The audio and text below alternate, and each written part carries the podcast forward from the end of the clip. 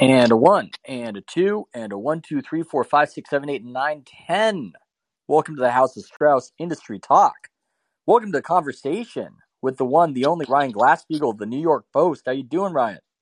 I'm still recovering from um, Defector making me sad last week.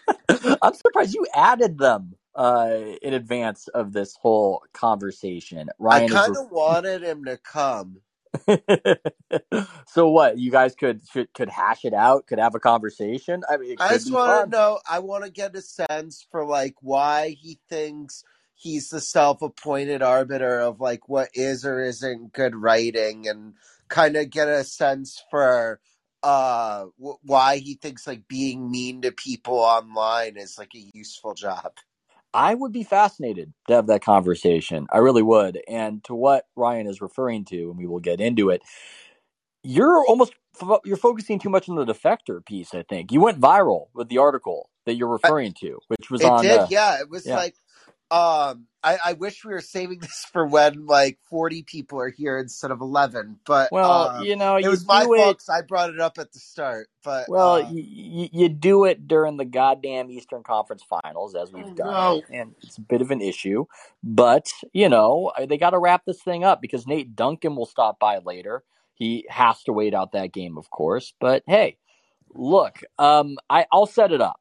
Ryan in the New York Post wrote a profile on Shams Charania, uh, the one of the two leading scoop hounds of the NBA, and it was a remarkably uh, sad article in many ways, and it went viral for being pretty sad. Uh, the main thing I saw bounce around was that Shams. What what was the screen time amount? It was seven between seventeen and what was the upper end of that hour? yeah, it was so it was like seventeen to eighteen hours a day, and then like twenty plus during draft and free agency. Yes. And so that was one of the takeaways. I wouldn't have thought that anybody would care that his life is such a grind. Uh, normally, we're viewed almost like uh, vending machines. People just want the content. I don't think they necessarily care what goes into it most of the time. They've got their own lives, they've got their own struggles. But in this case, Ryan, I think there was something about Shams. He's so suave, he's so young. There's a sense that this is a tragedy that he is not living a life, that he is no longer playing pickup basketball, that he is devoting every second of his waking life to trying to beat a press release by a few minutes. And I think there's something about that that people found captivating. Well, but it's the life that he wants, and it's not necessarily sad. Actually, like I wasn't trying to present it as sad, although that no, you're being dis- dispassionate. Yeah. the um the thing about it is is that he so like that's what he wants, but like it, it was tricky because I was a little handicapped in it because he was not going to discuss his free agency, which was the peg of the piece. He was not going to discuss Woj, which is what everybody wants him to discuss. And Yeah. so, what I try to do with the story, and at least parts of it, is yeah, he wouldn't discuss Woj, but he would discuss the length he goes and working to not get beat by him. Yeah. And so, e- even though he's not talking about Woj directly, and we don't know exactly where this like split in their relationship came, but the two of them really want to beat each other, and he is devoting like his whole life to not getting beat by this guy. Yeah, there's uh, no love lost between those rivals, and it has the classic elements. I've had people who have some Hollywood connections ask if maybe we could work on a script about this because it's the classic dynamic. You've got the protege, you've got the mentor, and then you've got the betrayal. And who knows where the betrayal is? But Woj over at Yahoo uh, took Shams under his wing, and at some point there was a sense that this guy's trying to use me to get ahead uh, from both both sides. You know, that's as much as I can maybe get into it. Uh, there's a lot of rumor. He's obviously not going to go on the record about it, but there's a real split there. And I, I reported when Woj is sending around his resume uh, to different potential sources, uh, a lot of what he's saying to those potential sources is don't go with Shams and bad mouthing Shams, his once protege. So uh, even though it's a rather, I guess, in the grand scheme, silly battle to have the news first, and we can have a different conversation of why this even exists and why it's worth millions of dollars to be the guy who does it. Um, just that that human story is something you'll see reflected in the great mob movies and everywhere else in fiction, and I think that's one of the reasons why people they want answers. Yeah, but um, like you know, I didn't get into this, but Shams does also have um stories that aren't kind of you know front running the press release of like this trade is going to happen in three minutes and yeah. but he's the one who delivers the news like i mean he he's been on top of a lot of like the behind the scenes stuff on like ben simmons for example um this season you know like he he was i think the first person to report um, that like Simmons's teammate. Obviously, it's not stunning, but they were really pissed at him for not playing um, in that series in the Celtics when they had thought that he was like kind of coming. And so yeah. there there are other stuff that he does too, but it the, these are the game. This is the game. Like the game is if you're Schefter or you're Woj, and if you're Shams or you're Rappaport, you're going to be like enormously like watched second to second on social media and be compensated very handsomely for it. Yes. And I guess if he's happy, then he's happy. If it's worth it to him, then it's worth it to him, regardless of what other writers might think about it. And uh, the defector piece we will get to. Uh, the defector, which is the publication that was made by the uh, people who were at Deadspin who had to go somewhere after Deadspin was was exploded, and Deadspin still well, kind of exists. They, they just all quit, and it, to their you know their credit, um, they made it work uh, financially. Like they, you you know how hard it is to build um, a subscription business. They've done it. They've created. Yeah, i am doing 17 to 20 hours a day of screen time building my own business, Ryan. But continue. they, I wouldn't doubt it, but no, um, it's not true. But yeah, they've they've created this like kind of separatist communist utopia where they're all equity holders. None of them like produce that much work, but they have a dedicated subscriber base and it seems like it's going to be sustainable for quite some time. Like they're not going to make Shams money individually out of it, but they're kind of like working in a Slack room with their friends where they're making fun of everybody that they think that they're smarter than and um I like I said it was going to work um be, before they launched it and I was right but like they they they seem to be on a path towards like independent financial sustainability and credit to them for that because that's not easy everyone that, would like to work for themselves instead of working for somebody that, that else that is you being very gracious turning well, the other I'm about, cheek yeah now i'm being gracious but now I'm gonna get into my like promo. Well, let me let me let, let me set it up a bit. So uh, Albert Burneko at the Defector uh, wrote an article called "Shams, please go on some dates, man," um, where just off the bat, really displeased with you in a way that seemed kind of odd. Um, he said and... that the idea that I wrote a story about him was hilarious. Just like he didn't even he, he, assumes everybody knows who I am, which is very flattering. I, I, yeah, I didn't want to say it. It's almost like he's talking about Bill Simmons, uh, and you are. Hey, hey, you've got a spot in the industry, Ryan. But it, he was speaking to the audience as though everybody hates Ryan. everybody already knows. like, like, they, like for and you know it's funny because I nobody sent that story to me. Like at, at Deadspin, they had enormous reach and enormous influence. Nobody sent that to me. And the only reason I found it was because I was like Googling Shams kind of narcissistically to see who aggregated me. And it yeah. like they popped up. But um like not one person reached out. It was like, oh man, I saw they made fun of your profile or anything. And like they if it had happened at Deadspin, they definitely would have. But like those Deadspin people have been making fun of me for eight years at least. Like Drew Magary made fun of something I wrote about Colin, where I think he called like Colin like Uncle Racist Shitbag or some stupid name like that. Um, Laura Wagner on the day like that. So like on the day Big Lead got sold from USA Today to Minute Media, and like over half of the site got laid off, including like the site's founder, Jason McIntyre. Laura Wagner's lead goes, you know, it's the end of an era. It was a boring and vapid and shitty era, but an era nonetheless. And like the like boring and vapid like hyperlink to stories of mine. And so you know, all of them it's funny because they they read me, but I I'm telling you, I do not like I can't tell you one thing Defector has written other than this in like the last six months. I just got a text from Nate Duncan. Sorry, game taking forever. I agree. It is taking forever. This game, this injured. I took game. a whole nap in the middle of it and woke. Did you up. bet on this game, you degenerate? Did you bet on this one?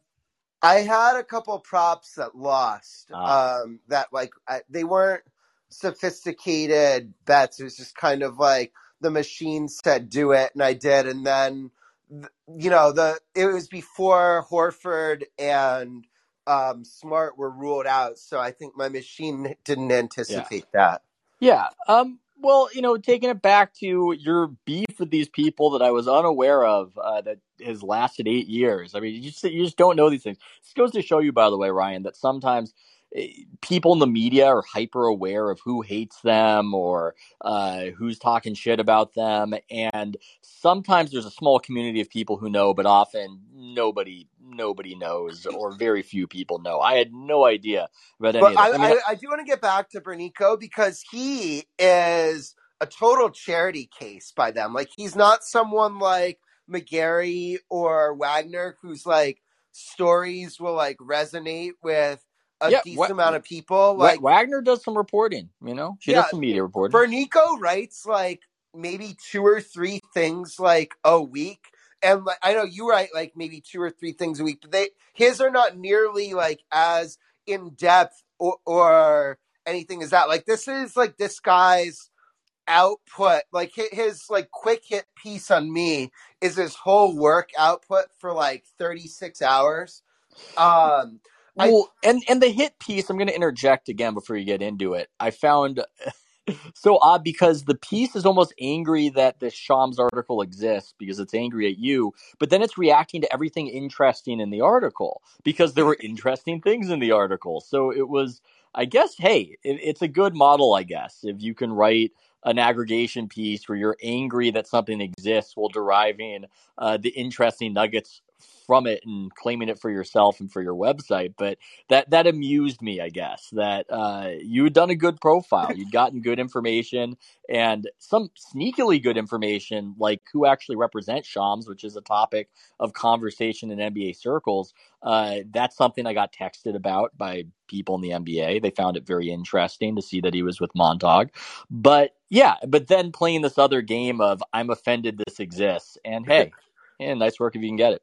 The um it but it's you know it's kind of funny that he makes fun of my writings. I've always thought his writing was just completely impenetrable and i can never tell what point he's trying to make. And so it um look i i people it, it's like kind of subjective like who's a good writer and who's not.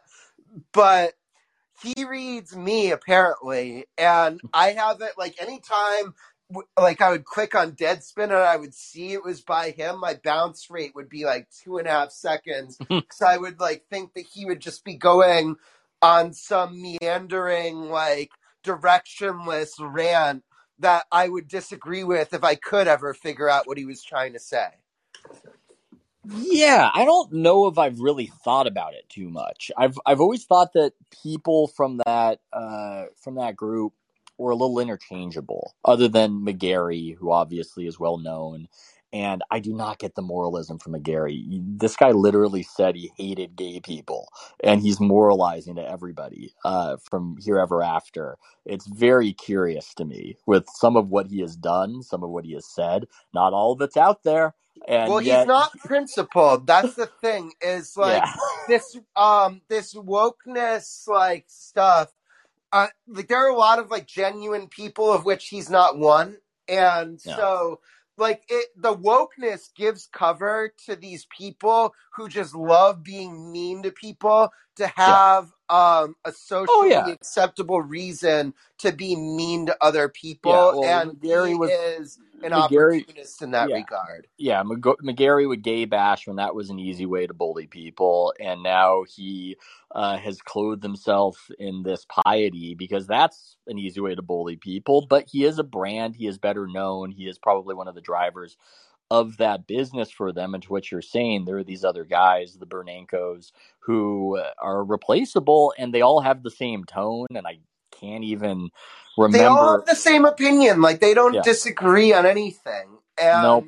No. um it, it it really like is you know it's like the like Khrushchev regime or something. The way that like they um kind of carry themselves. But they might be they might be successful. I don't know. I mean, it's an interesting thing. Here's what's interesting to me about it, at least. Um, they were very much honed by Twitter as far as their tone, Gawker, and were influential. It became the way media talked.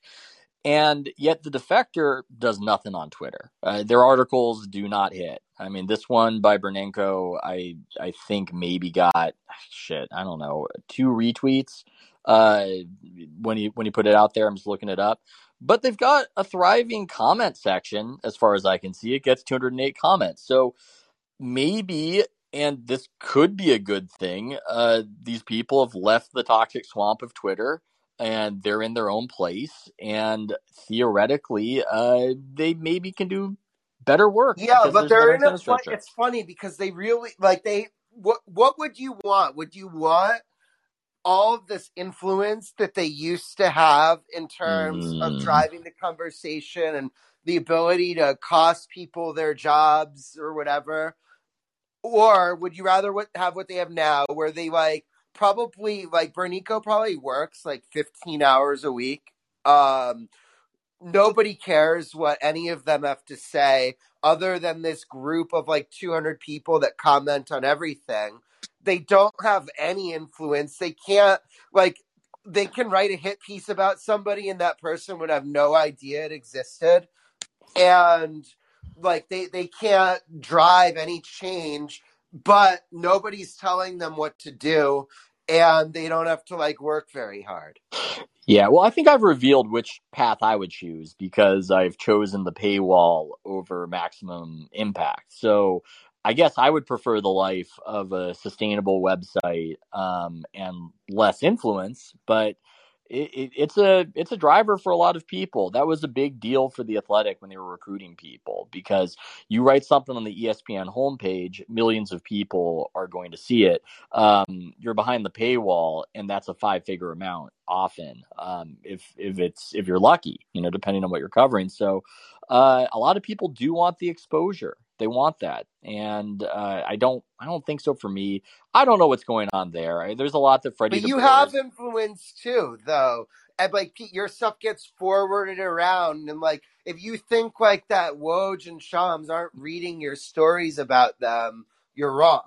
yeah, I want to go on a Stephen A. Smith at Kevin Durant rant right now about uh, my influence and the the people I know. Ryan, um, no, I do have some influence. I I did hold up on the Mark Jackson thing until I was sure he didn't get the Kings job. I didn't want to be part of that particular conversation, and I can unpaywall a thing um, and let it bounce around. I think it's a good it's a good medium. It's a good inner. It's just it's good. I don't want to be living the life Shams is. If he's happy, then he's happy. I want to have Nate on later, and I'm hoping this can be broadly applicable because people listening, I'm guessing, aren't majority in media. There are a lot of people in the media who like listening to this, but majority They probably listen not. like on demand, or they're in like the ghost thing where it's like that plus fourteen others at the bottom where we can't Yeah. see who they are. Well, well, I, I want Nate on when this game is over because Nate Duncan, king of podcasting, king of NBA podcasting, you would think he lives his life like Shams, just based on how prolific he is. You would assume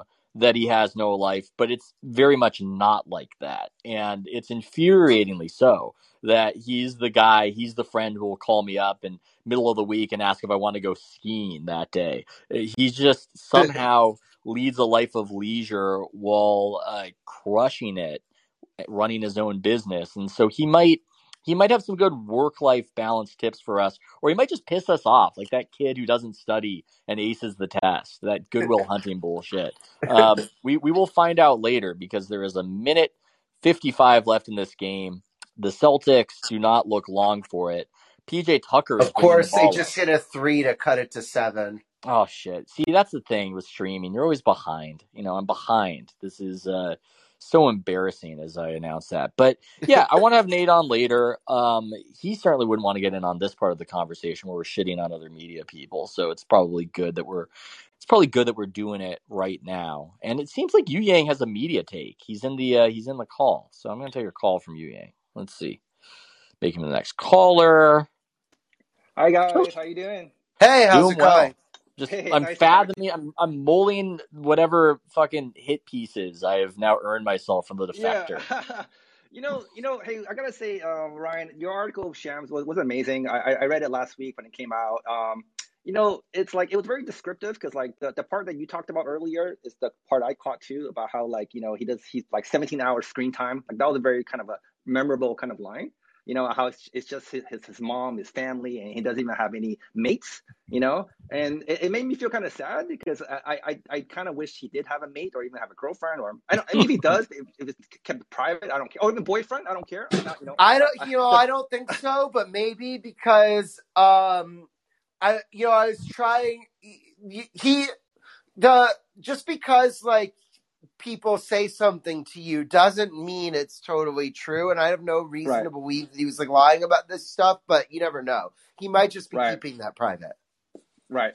Hey, you know what, um, guys? As usual, I, I kind of have like an offbeat take that has nothing to do with what you guys talk about. Sure. I hope that's okay. You know, Fine. you guys always, Yeah. you guys are always very generous. I don't know why you always kind of, you know, listen to my questions and you know answer them somehow. I Well, don't know it's why. kind of the point of the show. It's kind of the point of the show that you give people their space to have their spiel. That said, wrap it up, you Yang. Get to the let me goddamn let me point. let me let me let me get to let me I'll be I'll be a good lead off hitter so I can uh, you know, lead it off right. Um, this is actually I don't know if you, well, you guys uh, have you ha- had a chance to read um, the Mark Fainaru-Wada article um, about Joe Tsai and on ESPN. I don't, did you guys read that? Yes, Yes. we You read know, I that. haven't. You haven't. I thought it was such an amazing article, and I haven't heard you guys comment on it, at least on this pod. Um, just want to hear any takes on it because, like, the one line. Well, there was so many things on the article, but I want to keep it short, you know. But the one line that stood out to me the most was how when the Joe Tsai was trying to defend China about how China is just like a one-party system, and that certain like freedoms have had to be restricted in order to maintain kind of like prosperity and social order.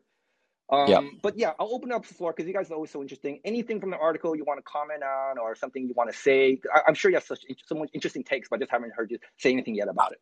My main thought was that if they had a smoking gun that Tsai had tried to get Morey fired, Mm. then it just I think becomes a different article in terms of its blast radius.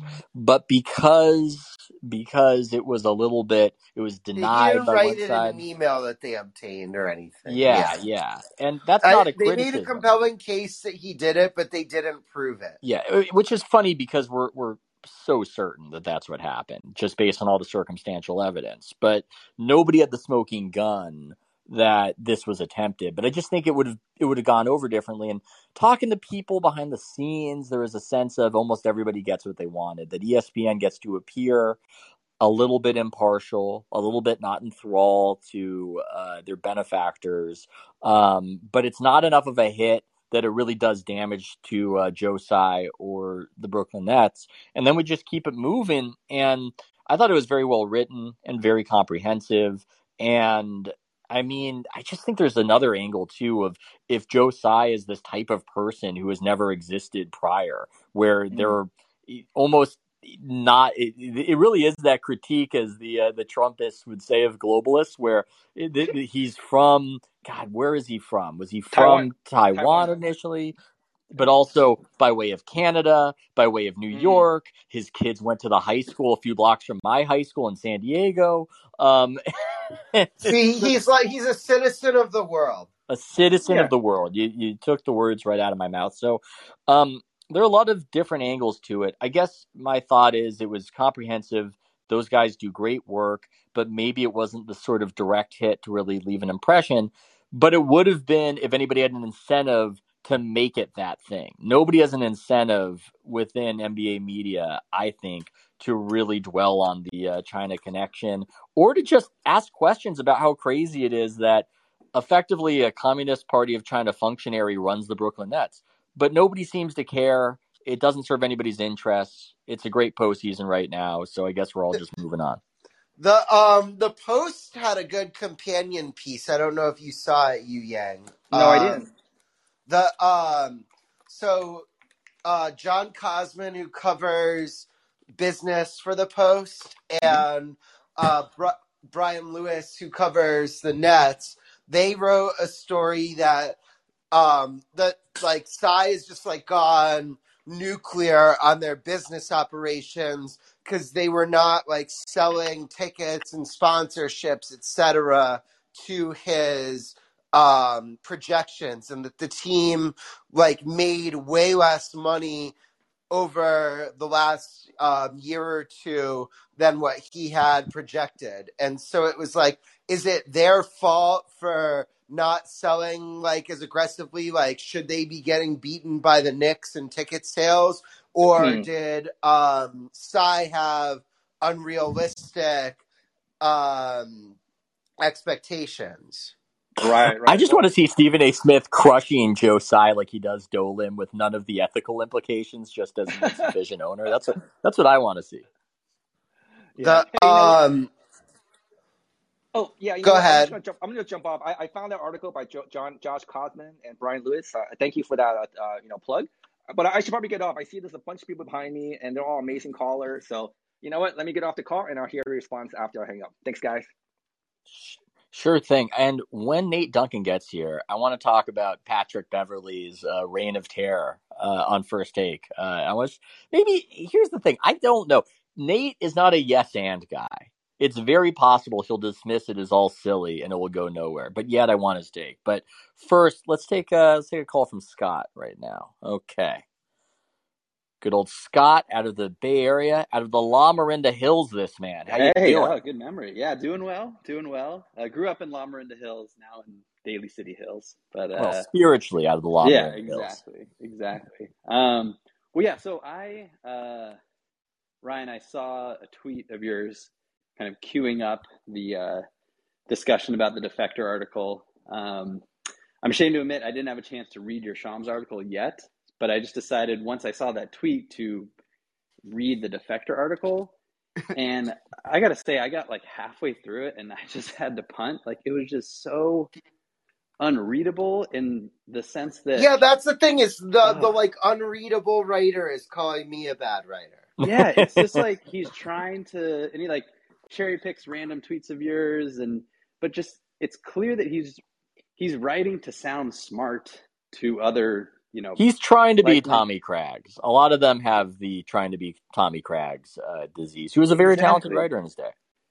It's it's it's just like so painful to read, and like I would say, Ethan, this kind of came up in your uh, interview with Nick Wright, where you know talked a bit about your writing and like I, I you're a very good writer, but it's not kind of this self-serving like I'm pulling out a thesaurus just to sound smart. Like uh, you know some of the references are pretty esoteric, but often funny. But like, it's just a different vibe when it's just this. I think I don't know if it's just the negative energy behind it that makes it worse or something. But it's just yeah, I just found it just completely unreadable, yeah. and I just had to give up. Yeah, it, there's a lot of anger there. A lot of anger. Yeah. It's an interesting, it's an interesting thing tonally, and it's something where, as Freddie DeBoer has talked about, is it just going to be like this forever? Uh, is it? Are you going to be the same sneering back of the class, throwing spitballs guy when you're in your 50s? And a whole cohort of the media uh, is aging into that, and effectively they're not going to change. So it will be. Uh, it will be sad for different reasons than screen time between 17 and 21 hours. But with that, Scott, great as a caller as you are, we do have Nate Duncan. Yeah, I see Nate's uh, in the queue. Thanks, guys. Take care. I'm gonna hop off. Thanks, Scott. We get Thank Nate you. up here. Eventually, we got to figure out how to get Nate. Okay, we'll do invite to speak for Nate as opposed to a caller. The great Nate Duncan. Me stalling, hoping that this works. Uh, using the listing voice. Hmm. He's been invited to speak. We will see. Or maybe I'll just make him a call. Okay, there we go. There we go, ladies and gentlemen. He just needs to unmute himself. It's hard. He's been in a fugue state. He's been locked in. He's been watching Celtics Heat. Nate, Nate, are you there, sir? Yeah, I think so. Yes, yes. Pumping my fist. Uh, it's good to have you, buddy. I I rebel at having to use this miserable Apple technology and I know I am not endearing myself to all, all the West Coast snobs who are probably listening to this, where the, the Android is the technology of the flyover states. But you know, you're you're infuriating David Sacks right now. Um, the thing I wanted to bring up to you because we were discussing. Ryan had this article go viral about Shams, uh, just his approach, his work habits, and people were shocked by the amount of time that Shams devotes to this and the hyper vigilance, the uh, 17 hours to 21 hours or whatever of screen time a day, how he won't play pickup basketball, all these things. I'm bringing you up, Nate, because I feel like people would think you're that guy, but you're not that guy. Somehow you've achieved podcast dominance and an infuriating level of work life balance. So, uh, what's your secret, Nate?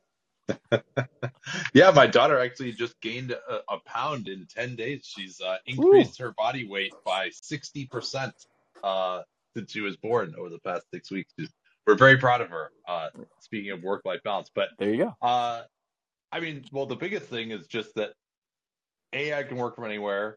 And the second biggest thing is you get two and a half months off in the summer now that we actually have a real summer again in the NBA. So like there are times where I maybe work 16 or 17 hours a day, but those are probably there's maybe 14 days like that throughout the year. Well, now maybe like 28 days like that throughout the year, but the rest of it's pretty normal schedule. I yeah. Think. I mean, the the interjection I would have is that when you have your own business or your own thing, you'll work hard, but you'll choose how it happens, and that's just so much. That's just so much better. So, if any of you are thinking about starting your own empire, uh, you know, don't hesitate. It's it's something to do. well, um, well, the the problem is that if something needs to get done and it's not getting done, no matter what it is, you have to do it. That's yeah. that's the only uh, a little easier in our business, but yeah, you know. Well, uh, spe- what, what do you guys? Yeah, go ahead. Well, I was going to say, I was doing a segue right then. I was going to say, speaking of our business, Nate, the business of NBA talk, uh, there was one Patrick Beverley who has set the sports talk game aflame on first take and all I think they just have him now permanently there. I think they've He's been on every show for the last two days. Yeah, they've strapped him to a chair like Hannibal Lecter, but without the mask, and just are uh, demanding. Instead of the mask, he's got the Christian Dior collar. Yes, and they're just demanding takes out of him, uh, take after take after take, um, and I, I, I am from an entertainment perspective, uh, entranced by it all. Uh, I, I really am. There's something about his commitment, his intensity when he was talking about how he's the best defender and citing some stat that he had really taken to heart about opponent field goal percentage that was the same as Giannis and same with that just that such intensity of so when I'm guarding you, it's like Giannis is guarding you. There's something about the man but I'm wondering, Nate, if anything from there crossed your transom, if you, as a master of granular analysis, dismiss it as all a circus act and silly, or if it was interesting in any way to you. I think the reason perhaps that it got so much press was number one, I don't know if they timed it intentionally so that he would come on after maybe Chris Paul's most humiliating defeat, and that's his arch enemy. But the combination of that and then like the ability to kick him Chris Paul while he was down, but also you just don't see in any of these shows, regardless of how hot take the guys are, that level of personal animus. I mean, that is it Yeah. was almost like reality TV of just like this person clearly has a grudge and they had an axe to grind and he ground that thing down to a nub. Yeah. And I almost feel like today he's been trying to walk it back a little bit and cool down what he did, that he's finally realized. Oh, you, oh, you think that like every other NBA player shitting on him for that, it might have uh, quelled his ardor a little bit there? I think it might have, which is unfortunate because you'd want somebody who was just completely unbound by social constraint. And to see that he is is, is quite disappointing. I, I, I, I thought he to took say. it too far. I, I, I don't of course, he took it too far. He was insane. Well, okay, but like like too far even to be enjoyable, not too far for like its own good. Mm. Well, yeah, there there is this thing that happens where if we're shitting on people for a bad performance and just completely acting like they're garbage, then we've almost wasted all our time watching all the great things they did and the spectacular career of Chris Paul, the really improbable career of Chris Paul to be 5'11 probably and this effective uh, into Sure. and last this long and you have like you know five years ago or whatever it looked like he was gonna be like taken out back and shot you know and now all of a sudden he's had last year was like an mvp caliber year or whatever but um like he he they they were the best team in the sport by like eight games or something this year. Yeah, um, and I'm an investor in Move Insoles, uh, of which Chris Paul is involved in. So I have to have to announce that. I have to, to to mention that. But yeah, he the, the criticism went way too far. Even if there were interesting aspects of what he was saying from the NBA player perspective, like I got it. I got what he meant about not fearing Phoenix. Nate, do you think there's something to how Phoenix didn't have? I know Devin Booker and Draymond would back the idea of Devin Booker as the superstar but they they might have not had that particular guy who puts the fear of God into you, and maybe that's something that NBA players take into consideration, and it influences how they feel about it. Was that something that you picked up on, and do you think he's just talking crazy, or is there something to that? Uh, I mean, I think it just you the idea that like Chris Paul or Devin Booker were like top ten players in the NBA. The team worked because of the system. There wasn't Yeah. necessarily a fear. There's not a fear for Patrick Beverley guarding Chris Paul. And like, let's not forget like what happened to Patrick Beverley against Luka last year, for example, who completely embarrassed him, right? Yep. Or Steph Curry, who's going to do that to you out on the floor and, and make some highlight. Chris Paul isn't going to do that to you necessarily. He's just going to come off of the screen and, all right, maybe you get picked off a little bit more than you should, and he makes a jumper, or you're just like like the Clippers did last year. You're just going to switch, and that'll be it. Like you're not, you know, it's just like he's not the guy where this guy's going to make me look awful. He's going to physically overwhelm me. It doesn't necessarily mean he's less effective. I, I do think the whole like who wouldn't you want to defend? Like, who scares you? I think a lot of players, this is why players don't actually have a good idea of who the best players are and Hmm. who- who's actually effective because they're just so myopically focused on things like their own individual matchup that it's hard for a lot of guys, at least, to break out of that. Yeah, they I've found also very much um, are influenced by what they can't do. If a guy can do some things they can't do, This is why Jamal Crawford was one of That's the most exactly- players in the NBA for years. That's exactly what I was going to say because it's the sense of, well, I can't do that move, right? And there isn't that sense of, well, it's effective this much of the time. And so, the, you know, the most NBA thing he said on that whole uh, flamethrower tour that he took yesterday uh, that made me laugh was when he was describing the difference between preparing to defend Steph Curry versus preparing to defend Chris Paul and to say that he was relaxed about the Chris Paul situation.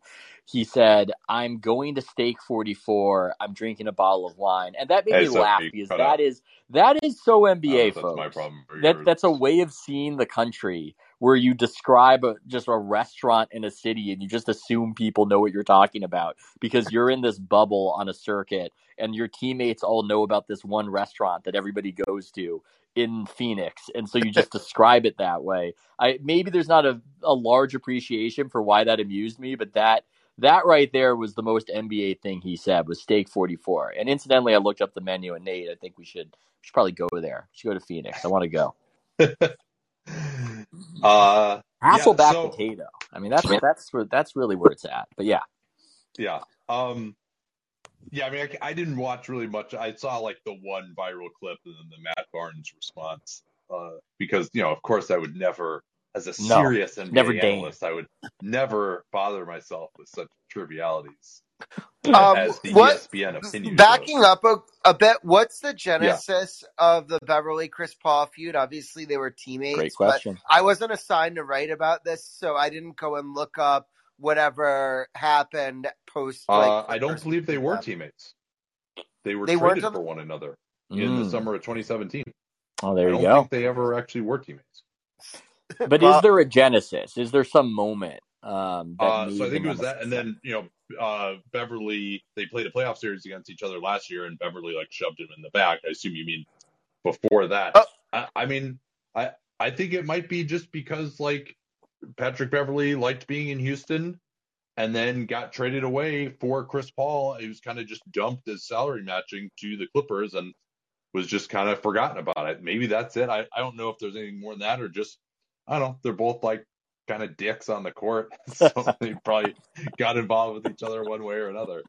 You're not so different, you and I. Uh, yeah, the uh, the narcissism of small differences, uh, yeah. perhaps. So, um, I want to take a call. I want I want more out of Nate, but I want to take a call specifically because I see Charlie in the chat, and Charlie maybe jokingly said he was unsubscribing due to the last article I wrote. Maybe he was serious, and he's a founding member. I just need to get to the bottom of it. You know, This is the nerd the nerd article. Nerd versus cowboy Okay. versus nerds uh, cowboy Okay. versus nerds which to set it up for anybody who didn't read it uh, it's this idea i mean louis ck has divided presidents uh, in, in american history into either the nerd category or the cowboy category I, I said it on colin cowherd's show because it just seems so cowherdian it seemed like it would appeal to him and then after the break of course he just started going on to this uh, you know i don't know you know which pre- i guess uh, you know obama probably a cowboy you know, and he's just starting to go go down the list. So I, I was very much pleased with that. But I was saying with NBA coaches, you see that distinction as well. You might see that distinction in any kind of hard leadership role of people who are just kind of turbocharged, uh, charismatics, uh, versus people who are brains and grinders and whatnot. And I felt like in the NBA, Nate, that there's kind of been a shift from the nerd to the cowboy, and I guess maybe without that distinction, just more of the ex player getting in there. Um, and the Brad Stevens era maybe going, and I, I would attribute that if I'm going to throw out a theory, a theory you might shut, you know, shut down. I don't know. Uh, that the player there was a huge gap between the players and their idea of what worked and what people who had an understanding of analytics uh, would say what worked. I think now that that gap has narrowed, it's allowed players who do have that cachet with other players um, and that standing to kind of maybe rise above some of the grinder coaches who came up in the era. So that's that's that's my theory. Before we bring Charlie on, I just want to hear Nate's Um, I, Nate's riff. I think that's that's a very good theory because, and just in general, right? Same thing with the front office approach. Like things like, oh, let's uh, play faster and shoot more threes would give you this massive advantage, right? And now you can't get that massive advantage just by doing that. I mean, that's why the period probably from I don't know, you could call it 2007 to 2017 was basically the period of the largest change in playing style, probably over a 10 year period in NBA history since like the institute of the shot clock. And so now it's like, okay, you're nobody's ever even going to hire you if you think like, you know, Kenny Smith and Charles Barkley and Shaq do on on TNT. Whereas like guys, coaches like that were getting hired in the early part of the last decade. And so now that, and even Jason Kidd, like he kind of learned a lot more tricks. And now that he's kind of edited out some of the dumb stuff that he thought actually won games, he could be much more effective. And he also has really good assistants. Like he's a, a perfect example. Monty Williams has got a lot better as well in, in his next iteration. So I think the fact that it's like, oh yeah, shooting a ton of threes and playing fast and spacing the floor, like that's actually good. That that's just a default that everyone realizes that now. Now I think that does make a lot of sense that maybe some of the better leaders of men uh, can get more of an advantage because a lot of those leaders of men type back in the day were also the most old school coaches who were just getting their pants coached off. Yeah. Don Nelson, total cowboy. I, I just like some of these. Uh, my archetypal cowboy might be Don Nelson, but okay. So here's how it's going to work. Uh, you you want to plug something that, that you're excited about that you want to talk about a little bit. Um, we'll do that after taking the Charlie call, Nate. How does that work? All right. Well, I, I, we could make it not plug. I think there's actually an interesting discussion to be had about it. Too. Oh, an yeah, interesting. Let's, let's talk to Charlie here. I won't minimize it. I won't make it sound like an, an infomercial. I'm sorry about yeah. that. I apologize. Okay, we'll get Charlie up here. It's okay. whisper quiet. Charlie, what's up, man? What's up, fellas? I finally got my blood pressure down after uh, reading your, your article about the Cowboys and the Nerds there. You know what, dude? I look, I get the premise, of course. I think I think um, you know, I've called in months ago and talked about like the different groupings of nerds and eye test watchers and like I think the, but the coaches you used hit me particularly as a Bucks fan. Um, You're not forgiving Kidd for his Bucks reign of terror. The day after the game seven. Not only am so it's, it's two faceted. Not only am I, I actually do forgive Kidd. I'm not gonna I'm not gonna live with like weird hate in my heart about like good you know good on them, good on the Mavs, but we're seeing this revisionist thing with Kidd now every Mavs game where I feel like we're the victim of abuse that is like we're watching our our ex in their first year of their new relationship and it's like I just want to say good luck good luck like we, have been through it and Kidd, Kidd, is Kidd is posting some hot photos on Instagram right now. Yeah, right, smoking. Right and it's like all right well wait till you get to year two. Um, but the bud stuff too even amongst bucks fans like first of all, Ethan, dude, the line about the adjustments. I know people say, but like that's gotten to the point that Budenholzer doesn't make adjustments. That's like Hillary with emails and like. Hey man, I, hey, I'm not going to act like, like, I'm any expert. I'm just saying I follow Ben Thompson's Twitter feed. That's all I I'm know. Saying. And and and like Bud. So having I'm the, as a lifelong Bucks fan, I've had two coaches that have, we've gotten out of the first round of the playoffs. George Karl and Bud. Bud is flawed. Bud, dude, players love Bud. He's been nothing but positive energy. Giannis loves him. Like to call him a nerd.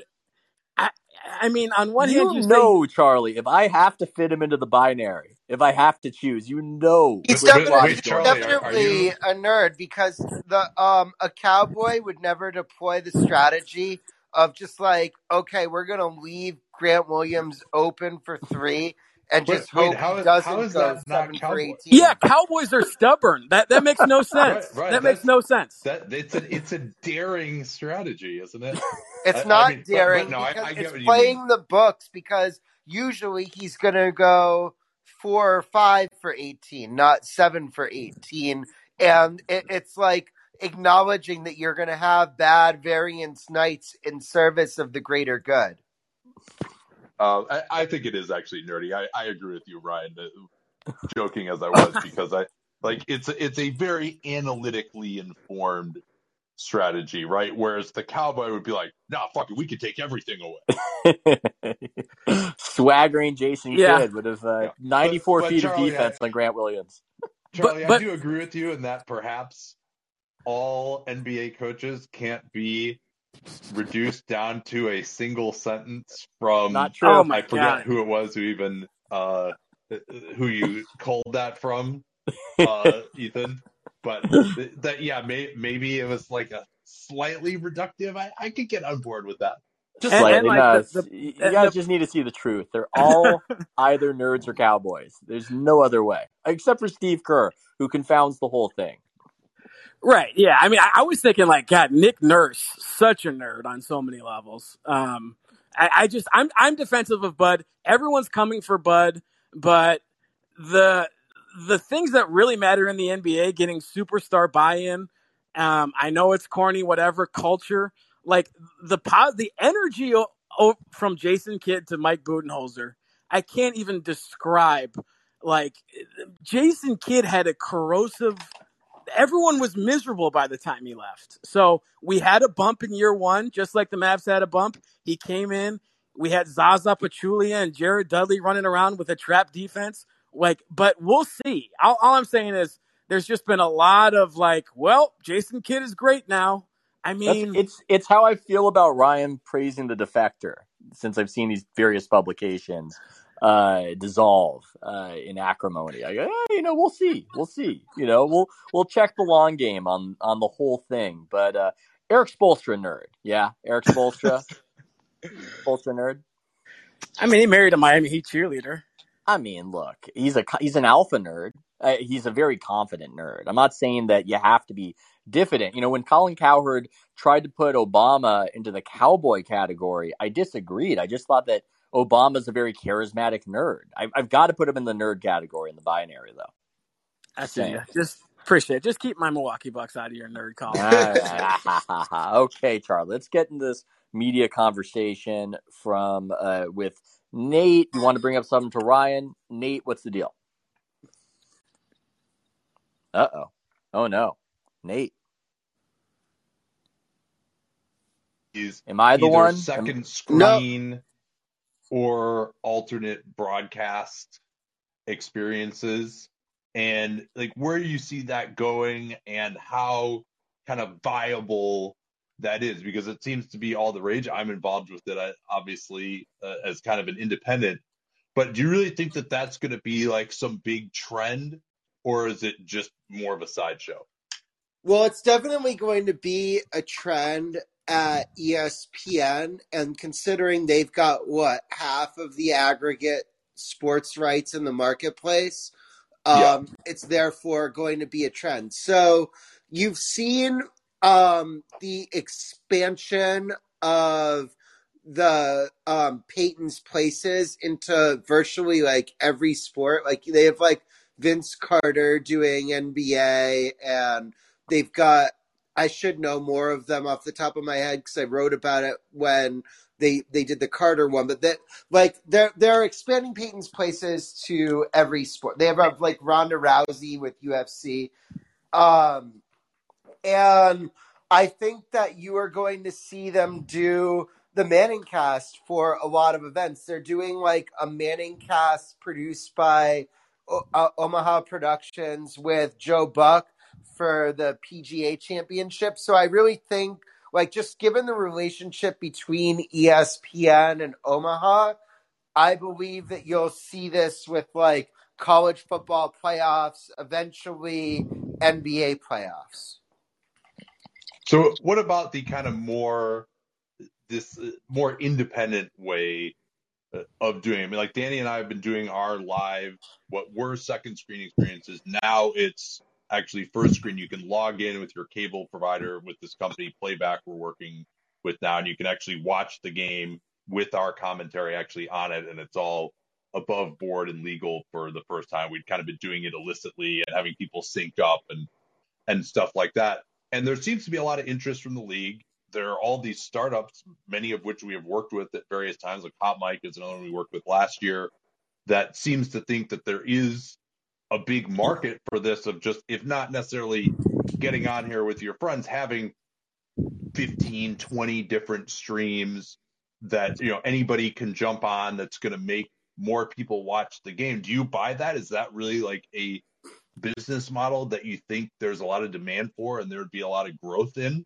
I mean, it's going to depend on the personalities and the distribution. Like, if I tried to do it, I don't think I would draw very many viewers. But um, the you know the barstool people I was who have just- enormous social Yeah. clout they do these watch alongs for games and they've got thousands of people watching along with them. And so, yeah, I do think that it's going to be viable given the um, the right like mix of talent and distribution. Well, I was just thinking about the Barstool guys and that because it's supplemental to their overall venture. I mean, the idea isn't that they're augmenting um, how many people are looking at the event. The idea is that they're building more of a connection with the fans of what they do. Uh, they're really and then big trying on to get them to gamble with them. yes. So that is ultimately how the uh, Alice in Wonderland oysters get eaten. But you know, in the meantime,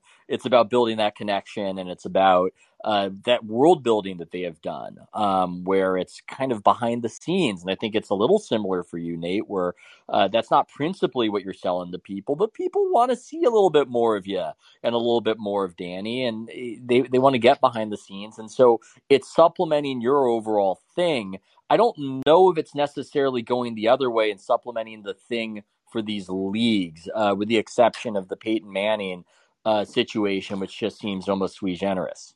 See, Yeah. that's me Well, being well, pretentious. there. like I mean, been read. I, I happen to know that the NBA is very interested in that because I mean they, they obviously do the Hooper Vision thing uh, with um, Jamal Crawford and Quentin Richardson, and we're the other ones who are doing. I think there's a betting one too where we're doing like alternate casts through the actual League Pass app during the season. So it seems like they want to invest in that, and they're pleased with the numbers. Although how many people are actually going to watch an out of market League Pass game to begin with is relatively low, and then you know who's going to watch that on NBA League Pass app, which is the only place it's available. That's lower still, even if we are bringing some people in. So it's just it, it seems like they're kind of experimenting with this, and I guess the question is, are we going to? And I think we'll end up with you know for important things maybe Well, you know what? Get yeah. Patrick Beverley to do yours with you for a Chris Paul game. Yeah, and and get Stephen A. Smith to flank you, and Yeah, uh, but but see yeah. see that's not our brand though. Our brand is like and it's interesting because in some of the conversations that we've had with people they're like, okay, like this is supposed to be second screen.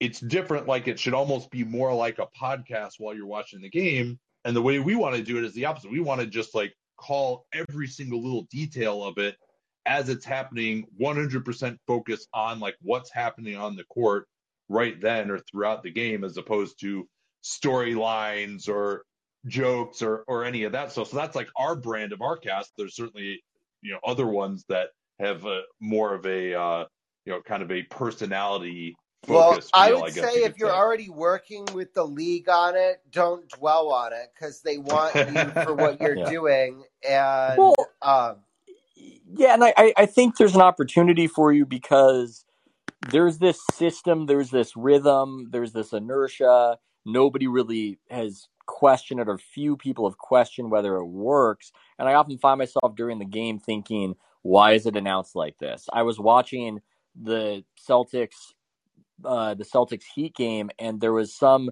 diversion to the sideline reporter, and I can literally not even remember what it was about. But I remember thinking that didn't need to happen. That was a big waste of my time. I didn't need to know that about that player. Uh, it was useless. And yet there is that rhythm of we'll throw it to the sideline reporter, and they'll give you a human interest story about the player that isn't all isn't actually all that interesting in the end. It doesn't really augment your sense of the game. And if we have a color commentator who's not very good, uh, they're going to ramble about things that are uh, boring. And I think these well, that's are why all. the Manning cast was such a revelation because it turns out you don't need the announcers in the booth to watch a football game. You can have you can watch with these like brothers who were both Super Bowl winning quarterbacks in their basement who are zooming with like other quarterbacks or celebrities and that's actually like an enjoyable way to watch Monday Night Football. No one would have like. I mean, if you had said Peyton Manning was involved, then I guess like people would have given it the benefit of the doubt. But until that like actually happened, nobody could have seen it coming. Well, and also, I think what opens up an opportunity for Nate because he does that excellent analysis in real time. People thought when Gronkowski appeared on the Manning cast that, oh, this is going to be wonderful. This is going to be amazing. I can't wait for Gronk. And then it was boring because he didn't take it seriously. He was distracted, and it, it he wasn't engaged. And a lot of what people want when they're watching that stuff isn't just the rapport between the Manning brothers and some celebrity. It's worst when they have a celebrity on. What they want is the good analysis that they wouldn't necessarily get during the game and that they can only get from Peyton Manning or Eli Manning. So And it was also funny how mad like they would get through the screen at like some offensive lineman who missed a block. yeah. that was also fantastic. So, yeah, I think that there's an opportunity for actual good analysis because there's so much just so much fat on the uh how's that metaphor go? On the bone? On something. There's too much fat. It's flabby you know uh the, the, the the traditional broadcast. And somebody who wants it to be more uh observant i think would like to go elsewhere. I know let's take two questions to get on out of here. I know jf i'm gonna well I'll go Joe first. I know JF's got a TV take, uh, but I'll, I'll, I'll, go Joe because he's been very patient, and then we can uh, we can put everybody to bed. Joe, Joe, you've been waiting forever. I feel horrible. How you doing? oh, oh, good. Um, I'll be quick around a sports media question. Something that always confused me is why did uh, Whitlock leave our cook kick? Did he just like burn? Oh no, I mean, thirty you- million. We we went You're- through this before. you're- What you're was it, asking like a good second question. Show. Uh, it's too long of a story. I'll go quick, real quick. No, no. I, okay, you'll go like the quickest possible version because when you got into it the first time, it was like the Iliad. You know, it was way It'll more be really complicated. than I was quick. prepared for. Um, there, there was a venture capital firm that Clay partnered with that they didn't see eye to eye with Whitlock. Boom! I love that. Succinct. And speaking of succinct, and thank you, Joe. good. Thank you. Uh, Nate, Nate, there was something that you wanted to say. Oh yeah, the, now we'll get to the actual plug. Uh, ah, that, rope that if you uh, want to watch the games, we're going to be doing the next two East Finals game. It's uh, getplayback.com is the place that you go on your desktop uh, slash room slash Nate Duncan NBA. I tweet it out all the time too on my Twitter account at Nate Duncan NBA, and you can basically check out a commentary with me and my partner Danny Leroux. Uh, that if you actually really want to focus in a lot on the game and hopefully learn something, all you got to do is just log in with your TV provider, and then you just you're watching the game with our commentary and uh, the ESPN feed and the crowd in the background. So it's it's quite seamless and it's totally above board. You don't have to sync up or anything. It's it's great technology. So That's nice. encourage Not having to to try it. sync up is like a big, Yeah. big Yeah. difference. No, it's this is a math like these guys have finally got it's basically the technology is you're on a Zoom call with the game and all the people. So it's just everything you say is broadcasted out in real time. There's not like some huge delay either. Like it's pretty close to like what's actually happening in real time as well. So it's extremely impressive technology. Nice. Sounds fantastic. Okay, well, let's see if it impresses JF or intrigues him as we call him up to the floor. as our Yeah. final question here, JF, how you doing? Yo, uh, how's it going, guys? So I got a Hi. question for Nate on that um, uh, technology. Does Sure. it bring in the crowd noise while you're So yeah, it does. They they actually allow you to customize your mix of the stream feed and our feed. The only downside is that they can't separate out the game sound noises from the actual commentary that's on the feed as well. But I think if you just kind of turn it down a little bit, you can still hear the crowd noise and our talking is make it a little bit louder so you don't really hear the commentary of the announcers. And then, you know, if the ref is going to say something, you can actually just turn that feed up Do you hear what they're going to say on a review or something like that. So it's it's as good as it possibly could be, I would say, particularly because it requires absolutely zero setup cost from us. We just turn it on two minutes before the game and it's super easy. So I, I'm considering where we started, where I would have to show the game clock with the camera and have people manually sync up their DVRs, it's come quite a long way. Yeah. Yeah. Oh, that So- was yeah. Jeff. I, I yeah, so I have two kind of thoughts on it. One is I I'm a bit bearish on the idea because just adding more friction to the watching experience. It's the same basic reason why you know the NBA's next contract could be bigger than its current one, even though there's declining ratings and less people are subscribing to cable. Well, there's not declining ratings now. They're having like ten year highs.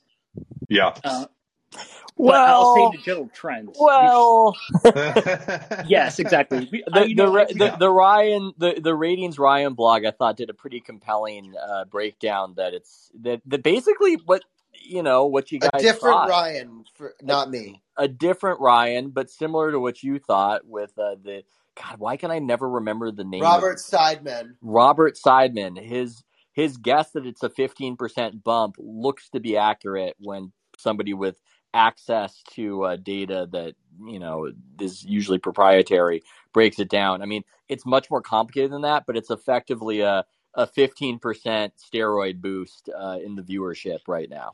and I would say, you know, people got really, uh, you know, crazy after the first week or two weeks of the NBA. Uh, that the ratings were above even that, right? They were higher than uh, I think the 2019 playoffs. Sorry, my dog wants to go out now. Um, and uh, it's because they didn't have, they didn't even have the NBA uh, competing, or sorry, the NHL rather competing Hmm. with it. Usually, it'd be the second round of the playoffs for hockey.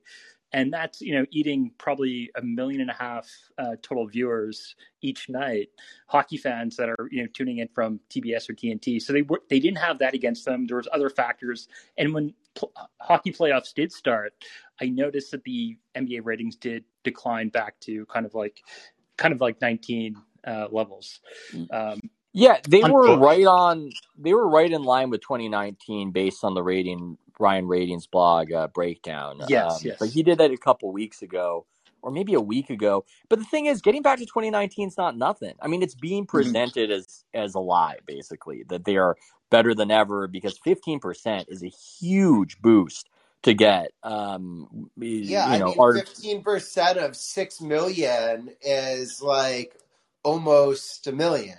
Yeah, it's it's a big boost, but hey, they had fallen so far uh, in 2020 and to a certain extent 2021 that to get back to 2019 is moving things in the right direction. I do think it speaks to how the postseason was Wait, resonating. can, can we can we really can we talk about that real quick because we both observed it. The Yeah. NBA has been stunningly not um like they they've there's not been a lot of talk about like the tragic Buffalo shooting over the weekend. Like the um The- They had a, a moment of silence in the arena in a couple of places. Which, which is all that's appro- which which is appropriate. Uh, Yeah. eh, but like you know there hasn't yeah. been a LeBron tweet about it. Yeah, and I mean it's it's hard because God, it's it's such it's such a horrific tragedy, and thinking about it in this context, you don't want to be too glib, but it also is revealing of the way things, I guess, have shifted because there was that. Uh, there was that Deadspin. You know what? Nate wants to get the hell out of this conversation. I'm revealing. No, that's text. that's not true at all. That, Oh, it's that's not not true? true at all. I, Okay, I, I okay, got plenty okay, of time here. Okay, okay. I just based on Yeah, your no, text. the, the, you got to Okay. allow the conversation to resolve of its own momentum.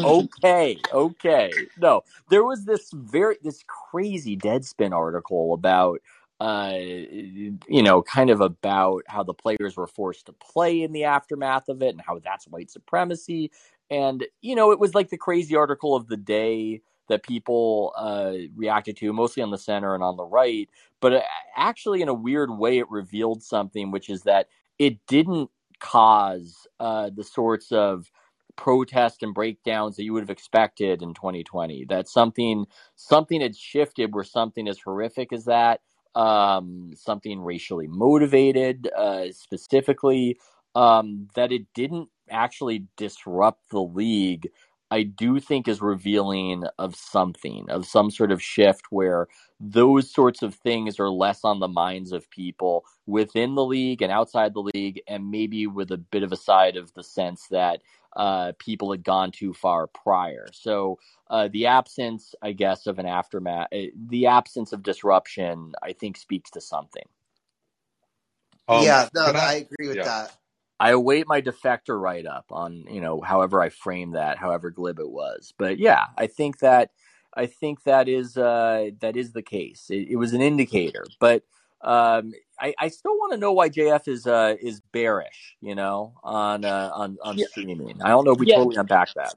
No, no. So I, I'll say that, uh, and I was trying to get to it with the cable uh, contract the NBA will sign next. Well, you know, you guys predict will be higher. Everyone assumes it, and even though all the numbers are going the opposite direction, and it's because it's just one of these mediums that are is really incredibly sticky uh, with consumers, right? So I think adding another layer of technology to do these kind of uh, second screen viewings or other casts, even though they are better and we are getting more fragmented uh, media channels, uh, just you know is too difficult to grow and scale, uh, you know, in a short period of time. So I think Ryan is right that the obvious vertical for ESPN is to put all of these other channels uh, and have second uh, broadcast with the Mannings or whoever. That will work because the friction is low. It's just changing the cha- changing the channel. Um, but I think on other outset apps, you know, it will be tough to grow on scale. That's my opinion. And I will Well, you would have thought about that with like, you know, podcasts. Everyone use Apple or maybe like Google Play. Spotify came along. Now a lot of people use that. And we've got 80 people listening live on this app and we are going to get maybe like 1 to 2000 total in aggregate on the playback. Like who would have thought 6 months ago that this app could be drawing this type of distribution? yeah and and i you know you're building a great audience and it actually deserves you know a bigger audience in my opinion but um i think that's just kind of the uh i would say uh, the fickleness of the consumer right? They're just very resistant to make changes. And when you go from apple to spotify the reason they stay in spotify because they already have the spotify music uh, subscription right? So it's actually Mm. less friction for them to just you know use their same account to listen to their podcasts Yeah, and So Nate. and and I will say this yeah, too, and you know, this is my first question, Nate, about the crowd noise. That is so important to kind of the listening experience, the viewing sure. experience for games. And it was really interesting. Uh, the CBC I mentioned before, it's a crown corporation. It's a you know state media essentially in Canada. Uh, their uh, workers had a strike. I don't know 10, 15 years ago, and they broadcast CFL games with no uh, announcers, and so it was just crowd noise, and the ratings actually went up. Like I remember watching a you know one of these games. It was on at like a barbecue, and it was just more. It just brought you in, like just hearing the crowd noise, you know, uh, throughout the place. Like it was just a more interesting experience. And of course, the the ratings. It was just too small of a window to really make any conclusions. You know, it could have just been the novelty of it, but it is you know quite an impactful uh, feature of the viewing experience. So they need that absolutely if you're going to do it. No, I, I agree with you on that, and that's perhaps part of why the ratings were so far down in the bubble, and then also in the uh, 2021 season for a lot of it. But to to react to your first point about the friction, and basically all you have to do is just sign in with the username and password on this, the same as you would if you're watching on Watch ESPN or any you know your cable provider, you know, NBC Sports Bay Area.com or anything. It's basically exactly as seamless as that would be. And they're also going to have like a smart TV app and stuff once they go out of beta, hopefully by next year, they tell me. And I think the, the other thing that's interesting about this is I think our, on our last episode that we did, um, that I have metrics for, the average viewer was in there for 51 minutes. Mm. So that's like a crazy number. Um, and obviously these are people who have a relationship with us and know us and stuff, but I think that's something that's going to be an appeal because you get just like real like super fans in there. Maybe that's kind of more where it is. Maybe it even would become like a little bit of a subscription podcast or, or not podcast product or something like that where it's appealing more to really hardcore fans. I have no idea whether, you know, if a hundred thousand people listen to our cast, how many of them would actually like it and think it was good? You know, some of it's discovery, but it just may not be for it may be too granular for those people. So I, I those are so, some of the responses to what you're saying there. Uh, I- I'm not sure whether that quells your concerns at all uh, or not, but that that was the best I could do. I feel like I'm watching Mad Men. I feel like I'm watching an accounts guy talk with a potential uh, potential client right now. It's uh, it's You know, entertaining for me at least. You know, and, and yeah, I you want to go play golf later, JF? yeah, exactly. It's uh, you're absolutely right. The discovery is the hardest part, right? And and that's Yeah. why you know real estate on TV is is still you know so valuable because discovery is easy.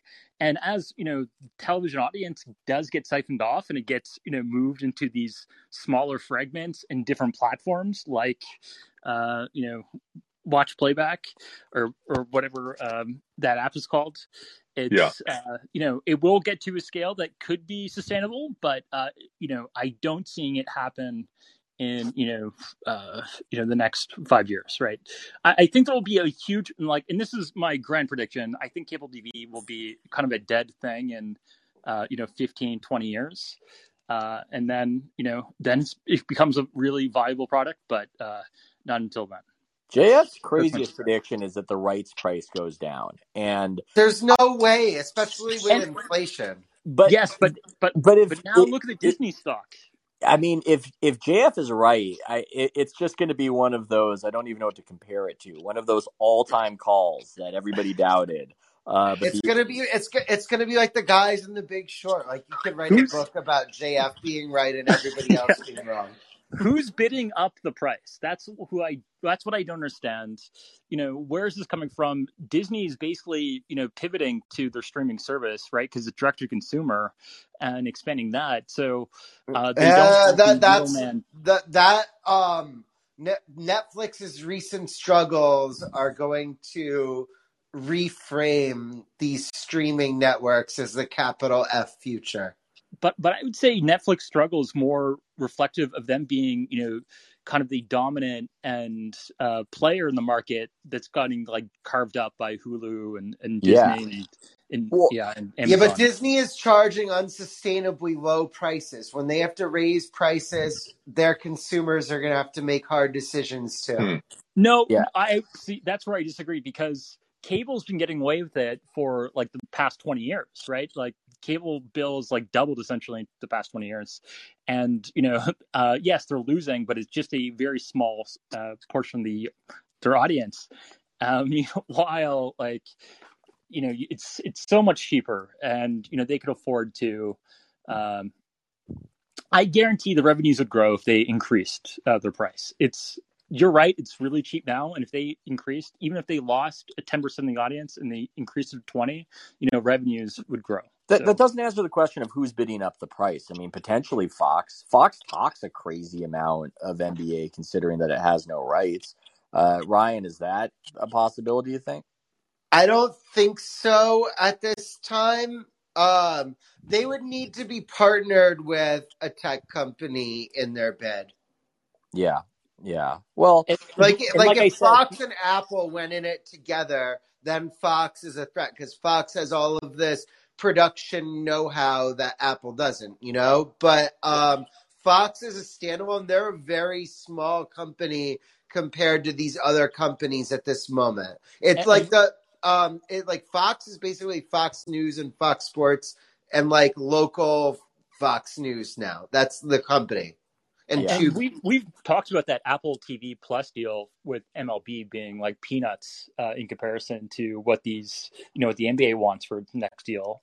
Um, and and it's they're running the same problem. They don't have scale, right? And you know it'd be horrible for the NBA to actually go to a platform that only has you know probably 10 20 30 million people really interested in the nba um, you know because just the overall general interest in the league would go down if they were to partner with uh, that kind of Yeah, uh, I mean, I think streamers are and probably going to nibble around the edges of the NBA more than taking, you know, what it, it's going to be package anno- right now. it's going to be annoying. This is a very niche complaint, but it's going to be difficult to even suss out. I think mathematically the price difference uh, for the rights because of this uh, nibbling and the different carve outs. It's not going to be like back in the day where it's X amount going to Turner, going to ESPN. You're seeing more of these deals now where it's legitimately confusing just as to what the hell is what the hell is happening. So Yeah, and, and and, this and is are they going to give you uh, to like is ESPN going to have the ability to like you know like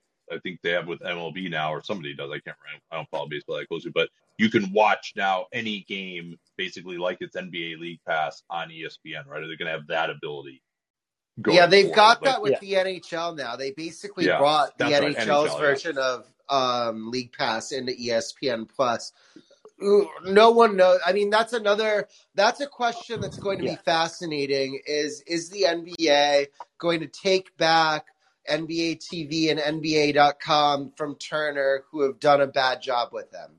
Yeah. And I- and I would like to know what's Well- the kind of revenue split between kind of the ESPN deals and the aggregate of the RSNs. Uh, you know, and like would Yeah. the would the teams, individual franchises, give that up?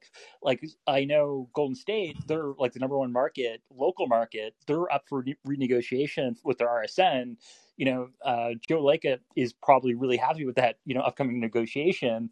But if he has to kind of hand that over to ESPN to uh, take it, like I, I don't think the No, I don't think. ESPN will have the regional rights. I think maybe like they'll have League Pass, but it's like th- those regional rights are not going anywhere right now. All all time great Yeah. deal for uh, NBC Sports Bay Area, by the way, to lock in those Warriors rights before. Oh my big god, war- yeah, big, in uh, 2010, is it like a 15 year deal or something like that.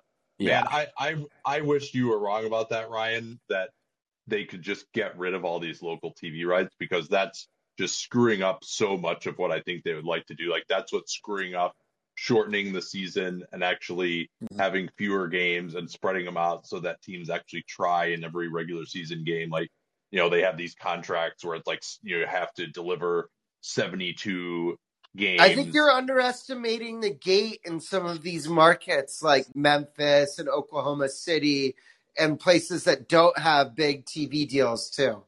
Like, you know, not only getting 18,000 paying people into the building, but whatever they spend on like beer and food and merchandise on top of that. Yeah. I gotta- well, you're saying they couldn't just raise ticket prices commensurate if there were 29 home games instead of 41? I don't think so, but maybe, maybe a little bit. I've got to check in again with my ticket, my ticket sources, because there was such a collapse in the attendance markets, and I haven't really checked back in a few months. And you know, a lot of a lot of the other stuff has rebounded. I don't know if it's the case. I don't know if it's the case with some of these downtown arenas with work from home. So that's just whole this whole other component. I, I'm fascinated by just how many billions the pandemic cost these sports leagues and because it's been so cheap to uh, get loans it's like nobody ever felt it and there is this sense of somebody's got to pay the fiddler at some point but maybe not really you know if you've got a value Well, now the interest rates have climbed dramatically. Like uh, they they it's now almost six percent on like a thirty year mortgage, and it was what like three percent six months ago. well we'll figure out our big short bet to make of what you know what league is going to go belly up you know what team is going to be a financial disaster uh, we're, we'll try to figure it out and target off of it and profit it Spe- profit off of it speaking of which i've got to run because i've got to write about uh, what a mess the lakers are uh, Oh, behind boy. the scenes oh, Um, God, I can't wait. I, can't. I That'll be cannot fucking wait for this. uh, so Do i got to underestimate Ethan finding that. so I got to run and do that, uh, ladies and gentlemen. Great talk. Thanks to Nate again. Nate, do you want to replug one more plug? I, I have way a quick plug after him too. Okay, okay. Sure. Well, Yeah, it's, uh. Just just go to my Twitter at Nate Duncan NBA, but it's uh, getplayback.com slash room slash Nate Duncan NBA. And you know, in any of my podcasts, too, there'll be a, a link to it if you want to watch games with us uh, the rest of the way here. Okay, Ryan, plug. I, I have a story coming out tomorrow morning. Beano Cook had he was like this ESPN college football analyst that's Oh, like loved by college football guys. Um, he had this his autobiography come out ten years after he died, and he just told wild like Whoa. old school TV business stories in it. And I've got a collection of some of those coming out in the morning in the New York Post. Oh, I can't wait for that one. Okay, everybody, check that out. Uh, thanks so much, Nate. Thanks so much, Ryan. This is a great episode, and we will see you next time, or at least Ryan and I will, and eventually Nate months from now. Nate'll be back. Yeah, he'll be back. They always come back. They always come back. They always come back. I'm I'm I'm disappointed none of the defector people jumped into the queue. I thought I could suss them out. Anyways, thanks everyone for listening. We appreciate it, and we'll be back. I think probably next week. Okay. See everybody.